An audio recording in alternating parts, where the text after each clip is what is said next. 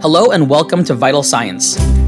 If you've ever spent time in the warm months visiting the many beaches and estuaries along the U.S. eastern seaboard, you might have crossed paths with a rather large and alien looking species, the horseshoe crab. Known less commonly by its scientific name, Limulus polyphemus, the Atlantic horseshoe crab is remarkable for numerous reasons. The species has stood the test of time, thriving in the ocean for the past 450 million years but it has only been developments of the past several decades that have brought the crab into the spotlight. Back in the 70s, researchers studying the horseshoe crab found that the animal's blood had an aggressive clotting reaction to the presence of harmful bacteria. Further research found the response to be driven by specific proteins in the crab's blood. The derivative, called Limulus amoebocyte lysate, or LAL, in honor of its donor, has since been used in the in vitro testing of sterile solutions, implantable medical devices, and injectable drugs.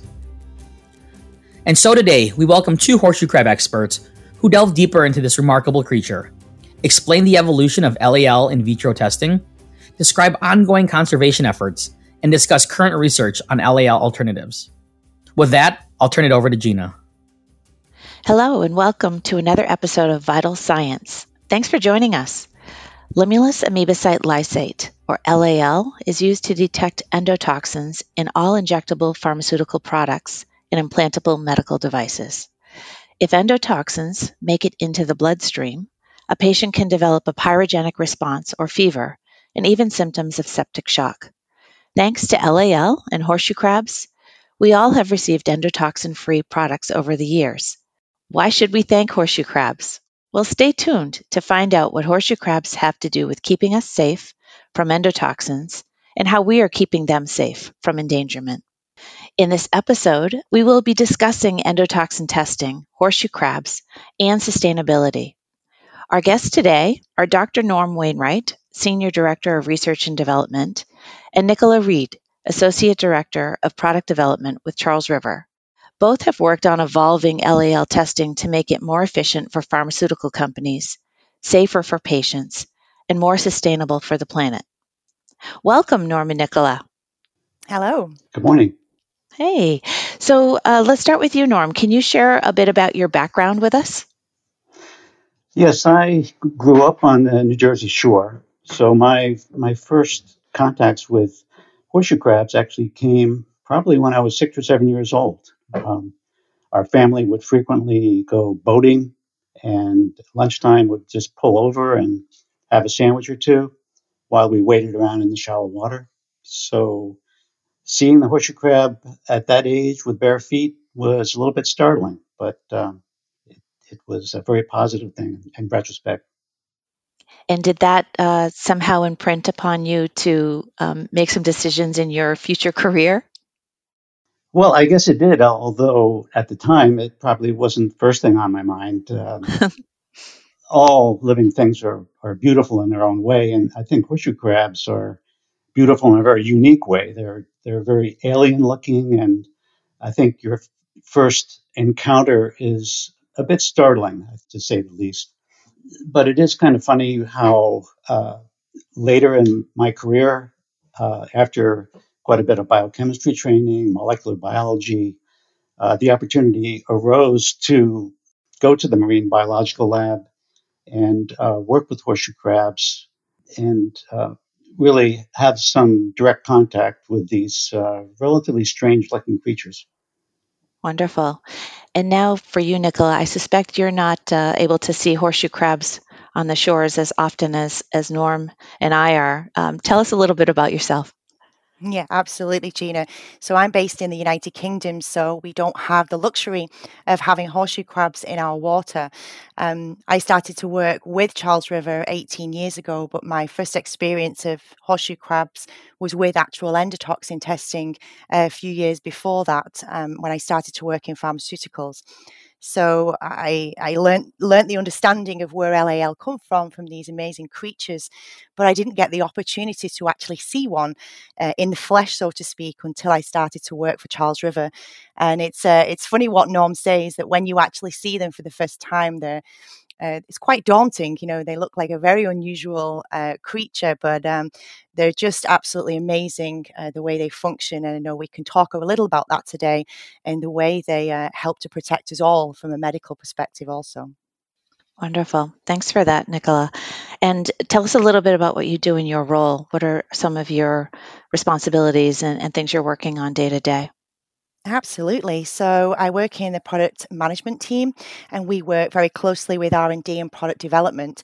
So we're responsible for looking for new products and innovations and how we move LAL or endotoxin testing forward uh, both now and in the future and how we improve upon the products that we currently have out there in the market. So we're continuously looking to improve on the testing itself, on the software that we have, on the hardware that we have to meet the demands and the needs of the pharmaceutical companies.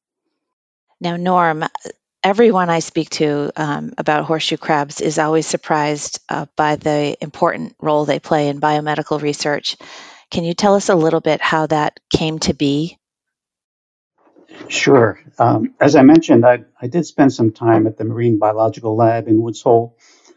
And one aspect of that facility, um, a hallmark really, is that they have explored marine invertebrates particularly, and how they interact with uh, human health, uh, how they might be used as models to understand human health a little bit better.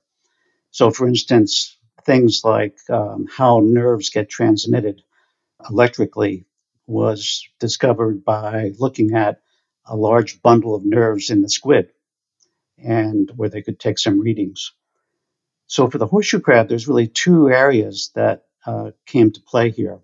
One was vision. Their eyes uh, have um, a very convenient nerve that one can look at to study vision and how um, light gets transmitted to nerves, transmitted to the brain, etc.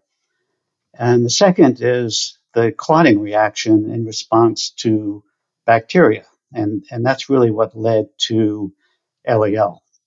Uh, investigators at the Marine Biological Lab, uh, specifically Frederick Bang uh, out of Johns Hopkins and uh, Jack Levin, uh, started working with horseshoe crabs as a model to understand bacterial infections. However, when they injected bacteria into the horseshoe crab, it was rather um, a dramatic clotting of the blood that occurred, which really puzzled them and caused them to start asking totally different questions than what they initially were setting out to do. So, after actually several years uh, of experimentation, they discovered that this mechanism was the bacterial endotoxin present in the cell wall of bacteria that the uh, horseshoe crab blood cells were reacting to basically triggering a clotting reaction as a way of their defense mechanism, how they might deal with an injury that would bring bacteria into contact with their blood and so on. So, by this a bit of serendipity, uh, the uh, clotting mechanism was discovered, its relationship to bacterial endotoxin. And as you mentioned in the beginning of this podcast, bacterial endotoxin can be uh, very toxic uh, when it's exposed to the blood of humans in even small concentrations. That really is a perfect way to describe it serendipity. I love that. Um, what an interesting story. And, um, you know, just science continues to amaze me every day. Uh, Nicola, so what Norm is describing I take it eventually led to this LAL test that I mentioned before. Can you tell us a little bit about that test and how it's evolved? What's been exciting to you in that evolution? around that time when the scientists were discovering that there was actually a, um, a, clotting reaction, a cascade, so to speak, when in the presence of endotoxin, what was being used for endotoxin testing within pharmaceuticals at that time was rabbits. Uh, which is known as the rabbit pyrogen test. So uh, the products would be injected into rabbits, and we'd be looking for an increase uh, in temperature over so many rabbits to declare a positive. of course, nobody wants to be using animals, animal models. So when um, um, Dr. Bang, Dr. Levin discovered this, then uh, this opened up a whole new scope of could we use something? Could we have an in vitro method here uh, for endotoxin detection? Um, it wasn't quite that simple. There's a lot of work needed to be done, of course, in order to kind of perform an assay, and, and many people were involved in that process um, uh, way, way back now, um, a number of decades ago, to put together what was limulus amoebocyte lysate, which is LAL, what we use today in the assay forms. And obviously, this comes from the blood of the horseshoe crab. So, we were able, it took a long time uh, to do comparative studies from rabbit pyrogen testing to LAL to have the confidence that this new LAL was as good as rabbits. Actually, what turned out was it was better than rabbits. It was far more sensitive than the rabbit test and far better at picking up very small amounts of endotoxin. It came directly from, from the horseshoe crab. So we evolved from utilizing rabbits into this in vivo assay with LAL.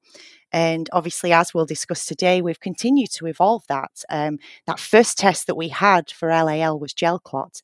Now we have numerous different tests and ways to reduce the amount of LAL as well. So we continue, it continues to evolve, but um, being able to move away from rabbits into this was, um, was an amazing part uh, of science at the time. As Nicola mentions, there were many stages and players involved in the process of proposing and validating the LAL based bacterial endotoxin test. Over time, research proved that LAL could detect as little as one picogram of bacterial endotoxin per milliliter, which for reference is equivalent to a grain of sand in an Olympic sized swimming pool. It's pretty amazing. It's no surprise then that the test gained regulatory acceptance and it was approved as an in vitro alternative to the rabbit pyrogen test in 1977. This, of course, was for true in the dish kinetic plate incubation and gel clot testing, where reconstituted LAL is mixed with the pharmaceutical samples. If a clot forms, the sample is contaminated. While a great improvement over the lengthy, expensive, and labor intensive rabbit test, traditional LAL testing still had its challenges, like the need for technician training and the possibility of related user error, and a requirement for in lab testing. These factors have driven further developments in the BET since then. Let's listen to how testing has evolved and maybe this is a question for Norm. I understand with the evolution of this test, the the latest assay um, uses cartridges instead of um, the traditional approach of microplates or um, you know kind of in, in, the tubes. Could you tell us a little bit about kind of those advances using cartridge technology? Sure. The uh, as Nicola mentioned, the test became very regimented in the way that LAL was able to be uh, transmitted into a in vitro test that could be done in test tubes originally, and then uh, other types of uh, small devices. But it was always a very difficult test to do in the sense that the technician had to be very careful uh, not to get contamination from the environment uh, near the test.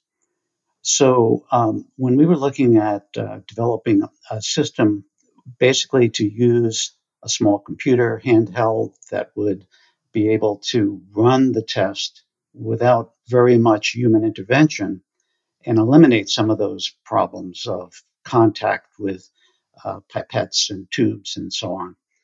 We developed a way to dry very small amounts of the LAL reagents into a cartridge about the size of a microscope slide, a few inches long, and uh, have the computer run the test by pulling a sample in, rehydrating the sample, uh, the enzymes uh, from the LAL test, as well as a chromogenic substance that would change color uh, during the course of the reaction.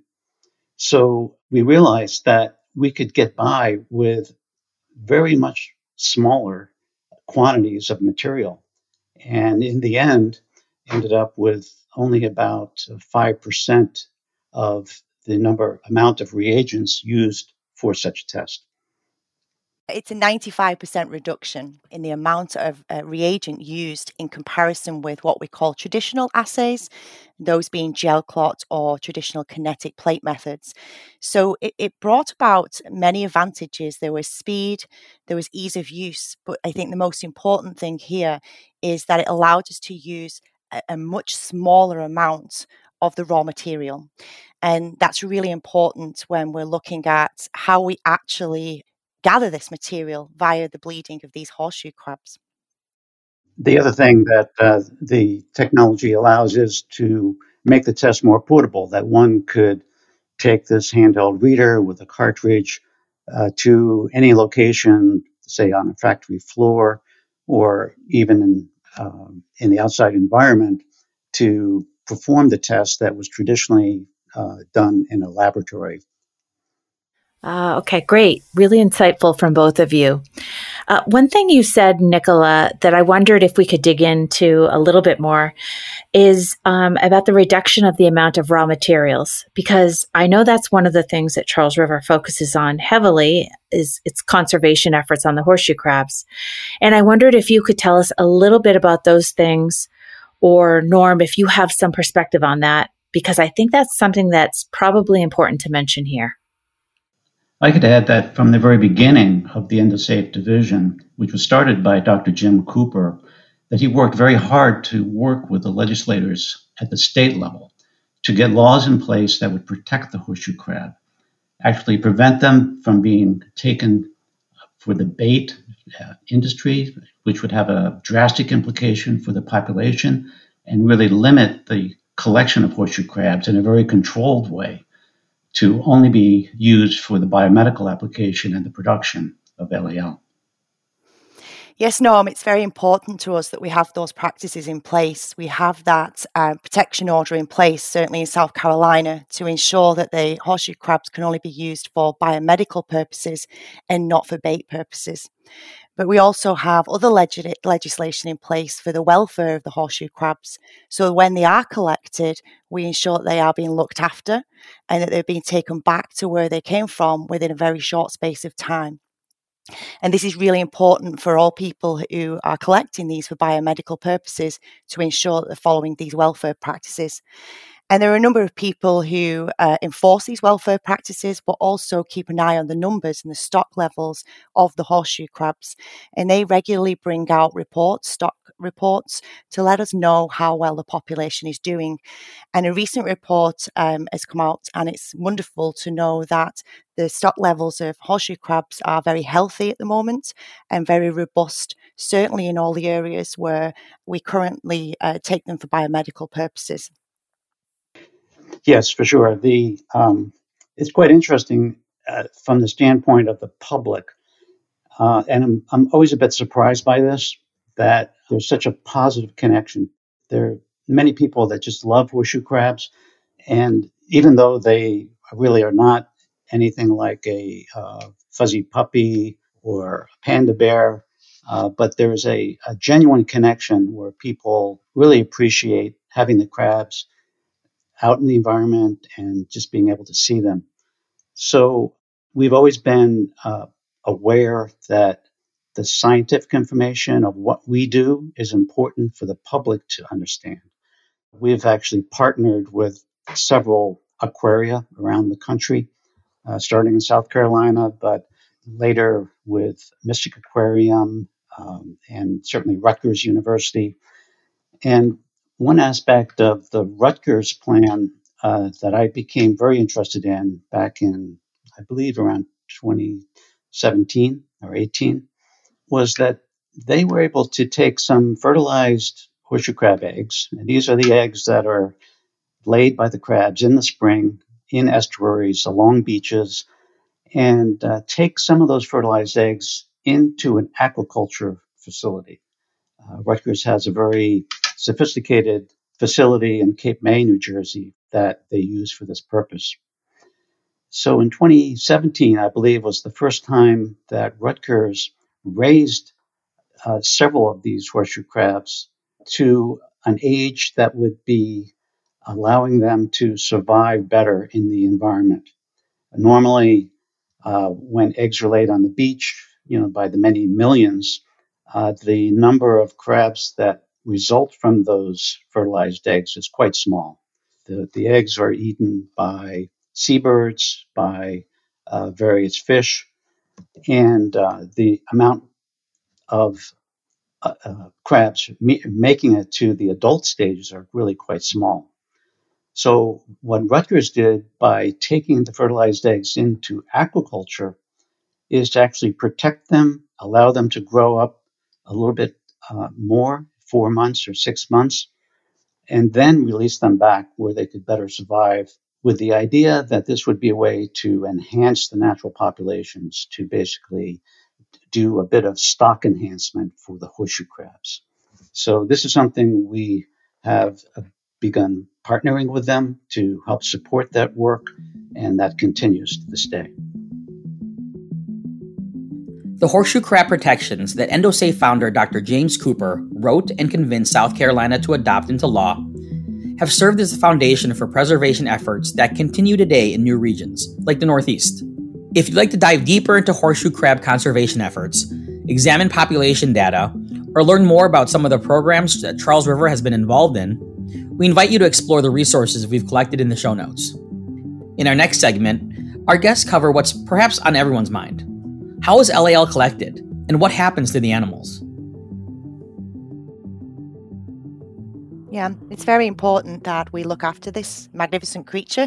Um, you know, people say it's uh, it's a living fossil, uh, 250 million years old. It's survived a lot, and we need to make sure it continues to survive. It's a very important creature. So there's many things that are done from a conservation perspective, um, not just from ourselves, from from the other LAL vendors as well. Everybody is very active in the conservation process for horseshoe crabs. Also. Um, they're brought into the facility to uh, to be bled, to take blood from them. Um, so, if we just talk a little about that, I think is important that they're hand collected by um, licensed local fishermen. Uh, they're hand collected, they're brought into the facility, and we take a small amount of blood from them, a small aliquot. Um, we can't overbleed them. Uh, there's a protection in their system anyway, but we just take a small aliquot. They're then taken back um, and hand placed back again. Um, it's a, a, very fast process. Uh, we ensure we have them back within um, a, a maximum of 24 hours. It's usually much more quickly than that. And then that small aliquot, we move on then obviously to produce um, the LAL.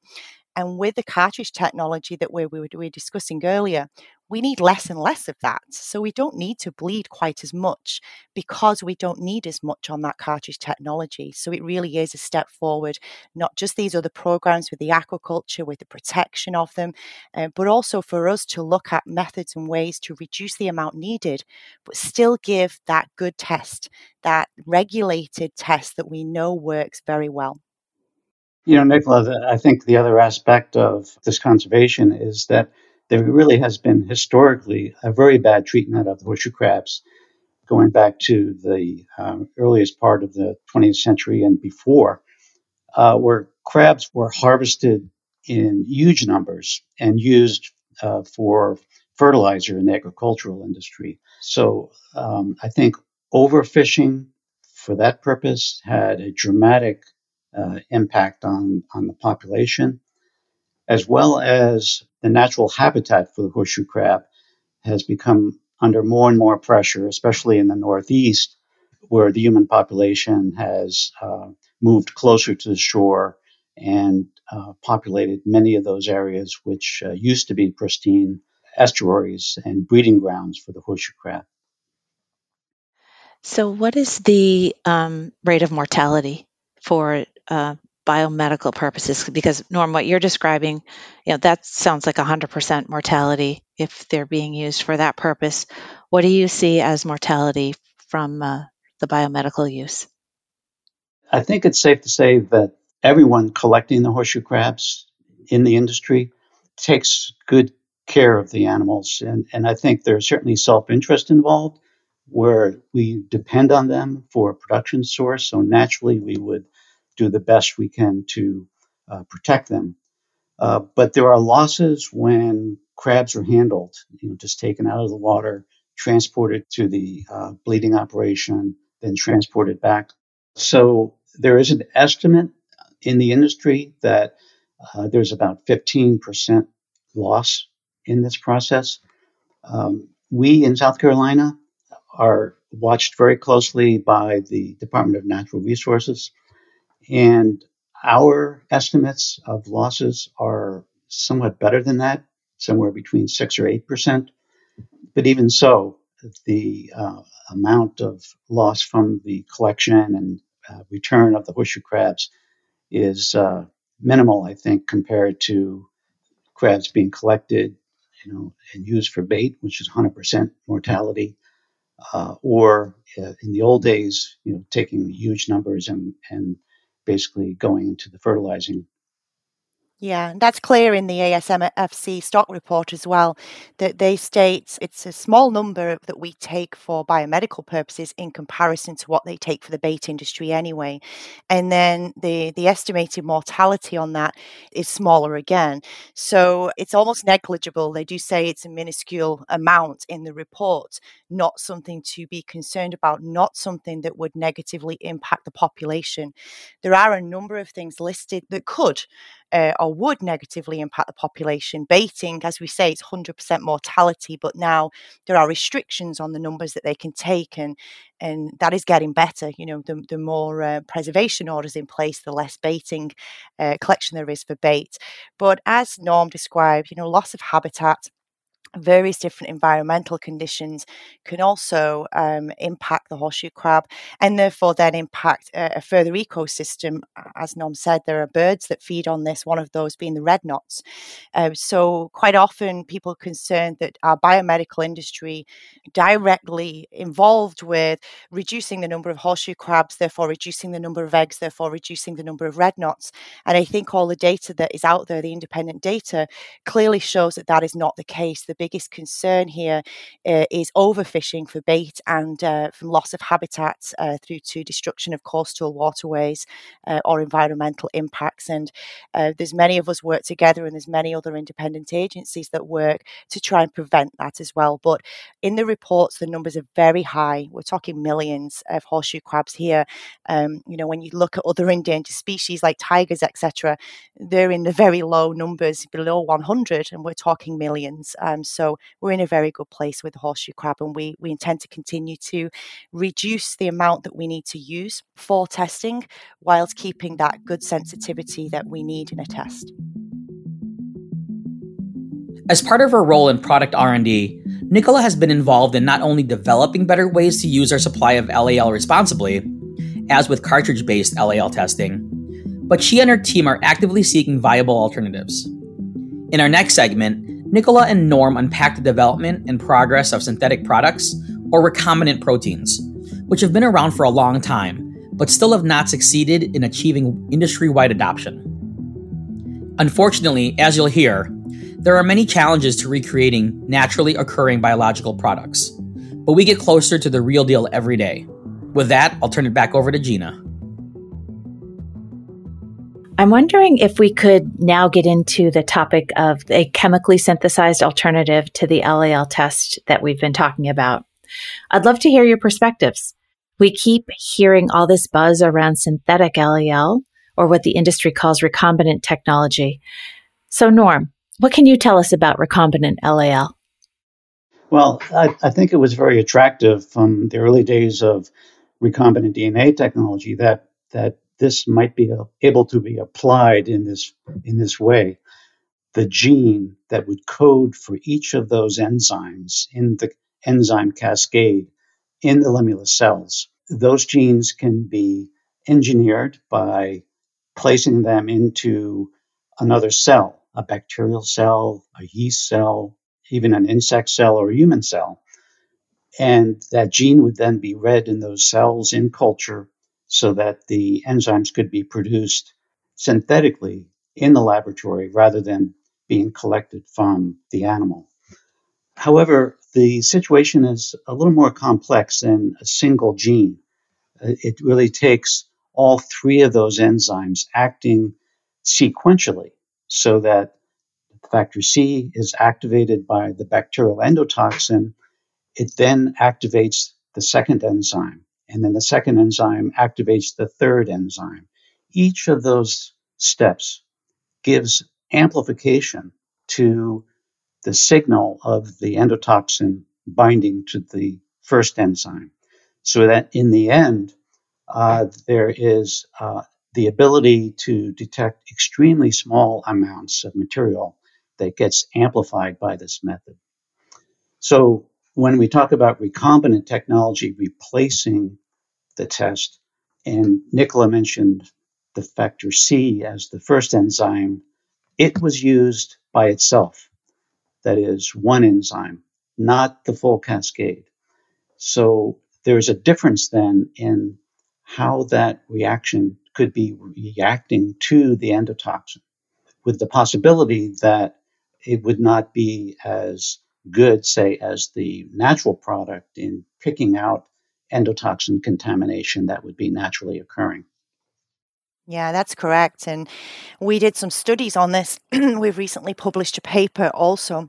So we we produced our fully recombinant, we call it recombinant LAL, which was the three the three proteins, the three recombinant proteins, and we compared that to standard LAL, um, biological LAL, and we also uh, looked at a number of the commercially available RFCs so that we could see the performance of each of them uh, and how they compared. Um, we were really uh, focused on what we call non inferiority. And we collected a number of water samples from our pharmaceutical customers globally, um, samples that uh, were part of the WFI pretreatment and we knew would contain endotoxins because we wanted to challenge this with what we call natural environmental endotoxins. And what we actually found in the study is that in, in comparison to LAL, which is which, what do we use now, which is what is standardized globally, the RFC underpredicts endotoxin quite heavily. Um, the recombinant LAL also underpredicts, not quite as as as um, as much as the the RFC does, but still does underpredict. So we were in a position after that study that we have all three enzymes, but still not equivalent, still not the same as LAL. So that's um, that's kind of where we are right now as a as a company with Charles River, is that we have this really robust data that shows recombinant technology right now is not as good as LAL. It's not equivalent to LAL when we're look, looking at environmental endotoxins. Can we get there? Yes, I believe we can. And you know, Norm can detail that there's there's a lot there's a lot of other things going on in that horseshoe crab blood. There's other intracellular proteins, other activity um, within that horseshoe crab blood that we are learning about, understanding, and perhaps we need to know a little bit more about those to to help us enhance this recombinant technology. But I do believe we will have a future of recombinant we'll be able to move away from um, using less and less LAL, helping then to conserve uh, the horseshoe crab further and uh, moving towards recombinant in the future. But it has to be right, it has to be perfect.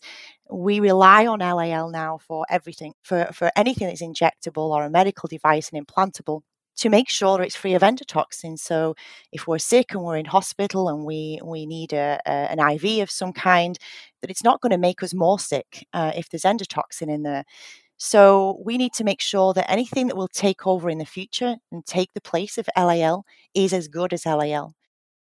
I think we should remind ourselves that the horseshoe crab species have been around for over 450 million years. So they've had a while to evolve this rather complex uh, mechanism to ensure that their blood cells could react with the broadest possible range of bacteria out there to be part of their immune system. So we're playing catch up in a way, uh, but we're learning very quickly. So as as Nicola said, um, the formulation of the recombinant enzymes that we now have uh, can be adjusted. Uh, we can um, perhaps tweak things to be able to uh, get the performance of our synthetic LAL as good or maybe even better than the natural LAL. Yeah.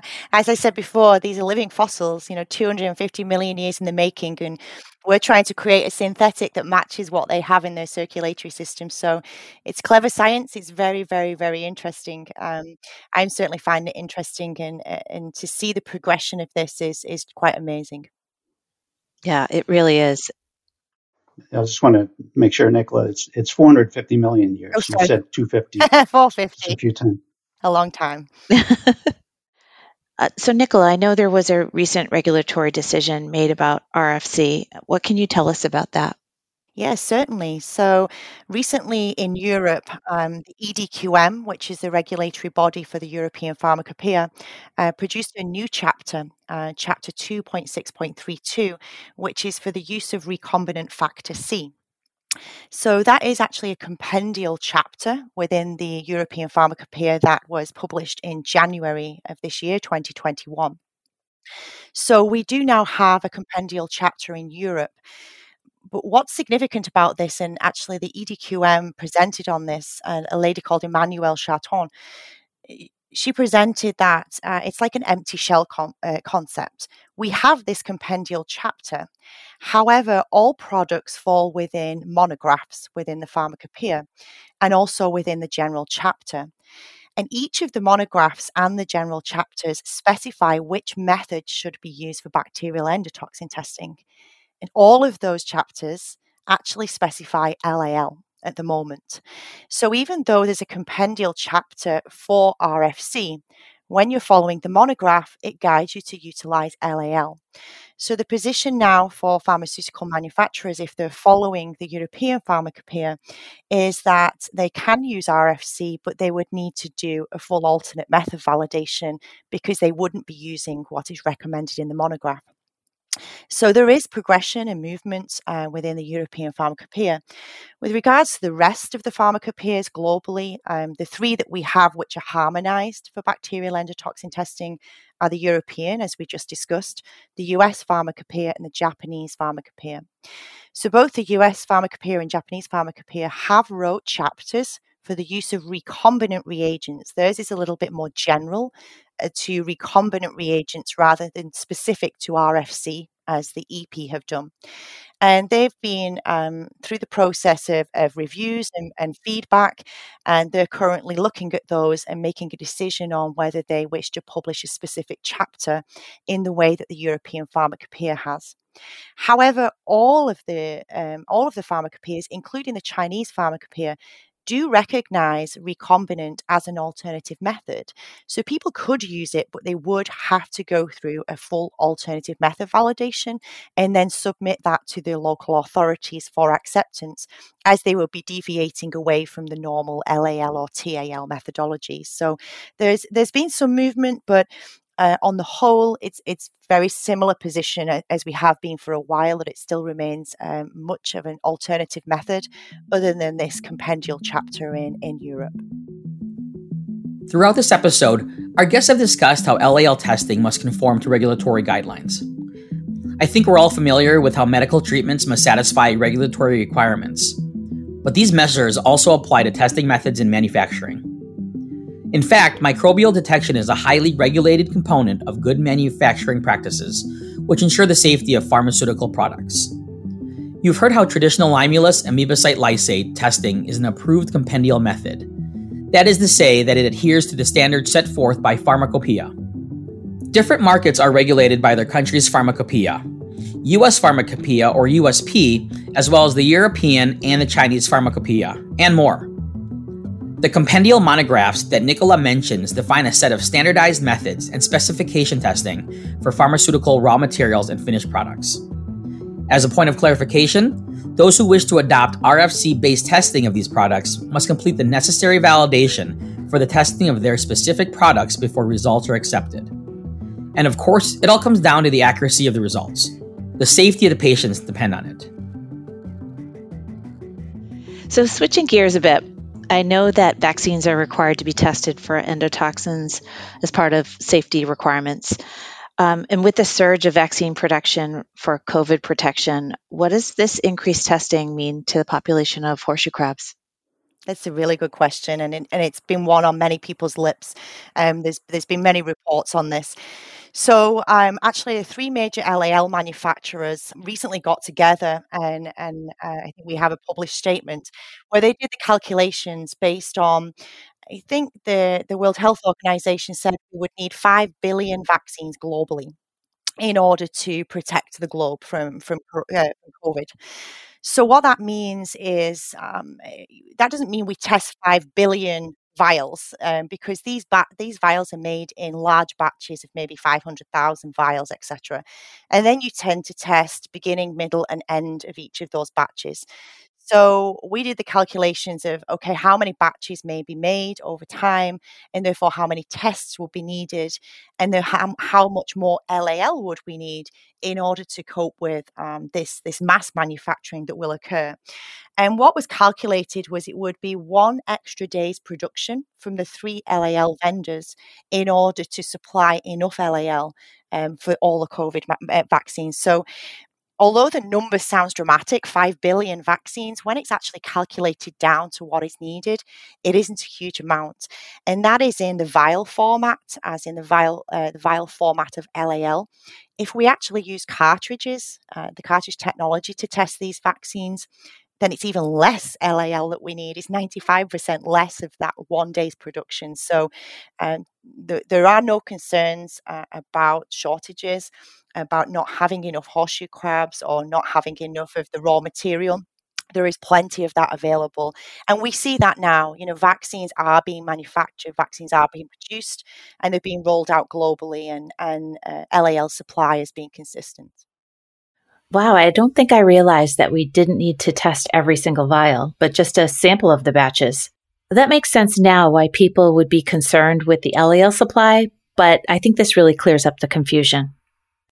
I, I think it goes back to the um, connection that we all have with the horseshoe crab. And I think we should realize that the horseshoe crab is, is really only one of many thousands of marine organisms that we have not explored yet.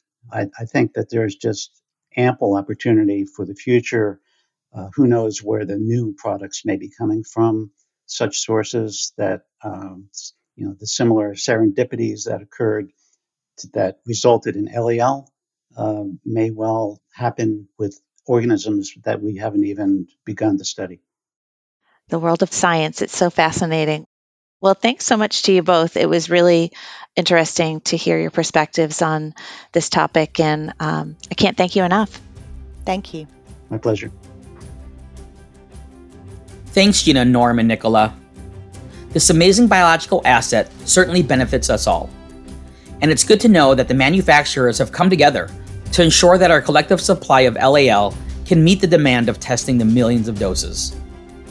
But it's also very interesting to hear about conservation efforts and the work being done to explore recombinant technologies.